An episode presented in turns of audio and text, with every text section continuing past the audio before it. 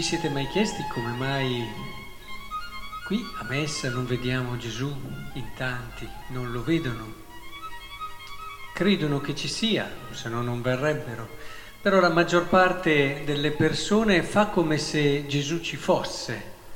Però un conto è fare come se Dio ci fosse, un conto è vederlo. E ahimè sono assai pochi quelli che lo vedono, quelli che in questo momento stanno vivendo l'esperienza decisiva della loro vita, l'esperienza che può cambiare il volto, che può dare un contenuto pieno, un significato vero a tutta la loro esistenza. E vi siete chiesti perché non accade questo? Eppure Gesù c'è. Perché abbiamo tantissimi blocchi dentro di noi che ci frenano, paure, a volte un'ignoranza per certi aspetti, una incapacità di accettare le cose e non vogliamo vederle come sono per certi altri, e, insomma tutto un bagaglio di freni che ci impediscono, che ci impediscono di vedere la realtà che è. Ed è per questo che c'è un cammino spirituale che ci permette di togliere con la aiuto della grazia, pian piano tutti questi freni, questi blocchi, queste paure che ci impediscono di vedere una realtà che è davanti a noi immediata. Avete ascoltato qui nel Vangelo, questi avevano davanti Gesù, solo Gesù, eh? Solo Gesù.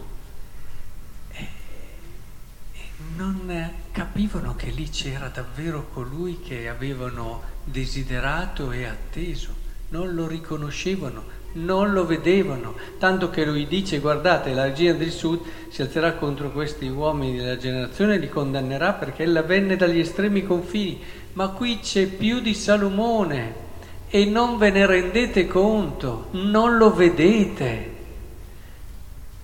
Questi giudei avevano dei blocchi, delle prevenzioni, dei timori io mi dico tante volte, ma se avessimo Gesù qui, magari, io mica detto, eh? Non è mica detto. Dipende sempre con che livello di libertà noi lo vediamo, perché anche adesso c'è, anche adesso c'è. È vero, possiamo dire non lo vediamo con gli occhi, ma non è tanto quello. Quando davvero c'è una fede serena, libera, non è il vedere fisico, non è il vedere fisico. Quante cose noi crediamo senza vedere nella nostra vita e anche molto minori a questa. Ecco allora che questo discorso si collega al tema della libertà di cui ha parlato in conclusione della prima lettura Paolo. Cristo ci ha liberati per la libertà. State dunque saldi, non lasciatevi imporre di nuovo il gioco della schiavitù. Qui fa tutto un discorso legato anche all'antica alleanza, alla legge, eccetera. Ma eh, questo tema della libertà è un tema decisivo, è un tema decisivo perché libertà in fondo non è, lo sappiamo bene, fare quello che vuoi, sembra quasi che qui Gesù parla di libertà e il pensiero comune è che chi sceglie Cristo ha più vincoli di altri, no? Perché gli altri fanno quello che vogliono. E, e noi abbiamo i comandamenti, noi abbiamo anche proprio un, un, un riferimento etico eh, legato proprio all'essenza proprio dell'essere cristiani e quindi non facciamo quello che vogliamo. Ma infatti la libertà non è lì. Cristo ci ha dato questa libertà perché ci ha dato ciò che ci serve ad essere persone complete e piene. La libertà è questo. Come l'arbitrio devasta e distrugge una persona, cioè se uno ogni giorno fa quello che vuole senza un criterio, solo seguendo l'emozione o il gusto del momento, è devastante per la personalità. Io ne ho raccolte varie di persone così, le ho raccolte perché erano devastate, devastate. E Invece la libertà è un qualcosa che non è per la, la distruzione della persona, ma per la sua costruzione piena, bella. Ecco allora, essere liberi vuol dire avere un significato, un senso profondo nella vita, una promessa, direbbe qui la prima lettura, cioè un futuro, avere la certezza di una speranza, alzarsi al mattino e avere il futuro gravido di una promessa e di un amore che mi attende e che mi apre questo tempo che viene.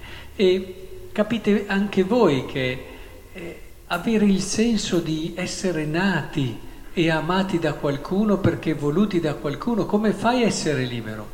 Se non hai la consapevolezza di essere stato voluto e amato da qualcuno e non hai chiaro questo, e questo fa parte della tua persona, delle esigenze profonde del tuo essere.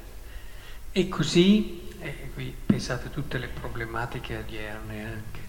E, e qui anche costruiamo tutto quello che è il nostro essere, quindi seguendo Cristo eh, impariamo cosa voglia dire fiducia, impariamo cosa voglia dire predilezione e lo viviamo sulla pelle, essere da Lui scelti, essere da Lui eletti, essere da Lui chiamati, sapere che siamo il suo desiderio più vero, più, più autentico, il poter passare l'eternità con noi.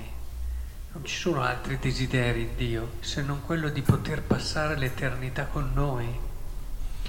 E, e allora il cammino del credente è proprio questo cammino verso quella libertà che Cristo ci dà come dono e come possibilità reale, standogli accanto, capite? E, e questo, e in fondo, quando penso al peccato originale, eh, è sempre un po' così, oscuro a volte come mistero. Però il peccato originale, provate a pensare, noi iniziamo la vita con tutto sto bagaglio che ci impedisce di paure, di pregiudizi, di limiti, di conoscenza, eccetera, che ci impedisce, ci impedisce di vedere, ci impedisce di riconoscere la bellezza di Cristo, la bellezza dell'amore. Abbiamo a volte delle percezioni, eccetera, abbiamo però tante paure. Anche nelle relazioni facciamo fatica a lasciarci andare. Possiamo vivere di fianco a una persona tutta la vita e non esserci mai consegnati a lei. E questo lo vedo in tante coppie, ahimè. Possiamo vivere una relazione ma con tante paure con tanti limiti, oppure non ci lanciamo mai in nessuna relazione, proprio perché temiamo relazioni profonde, chiaramente. Ora, questo bagaglio mi piace leggerlo come il volto esistenziale del peccato originale, da cui grazie a Cristo possiamo liberarci, possiamo ritrovare quella semplicità di cuore, quella semplicità di sguardo, quella capacità e desideri belli di pienezza che davvero trasformano la nostra vita in qualcosa di straordinario, perché è questo che vuole Dio da noi, eh, non vuole mica altre cose. E allora vi accorgerete che togliendo tutte queste cose, quello che stiamo vivendo adesso, eh, vedrete con i vostri occhi che questo è ciò per cui siamo nati questo abbraccio che stiamo per vivere in questa Eucaristia, allora perce- percepirete sempre di più che qui c'è davvero una persona e che questa persona è Dio e che questo è quanto di più vero e di più grande il mio cuore da sempre ha desiderato.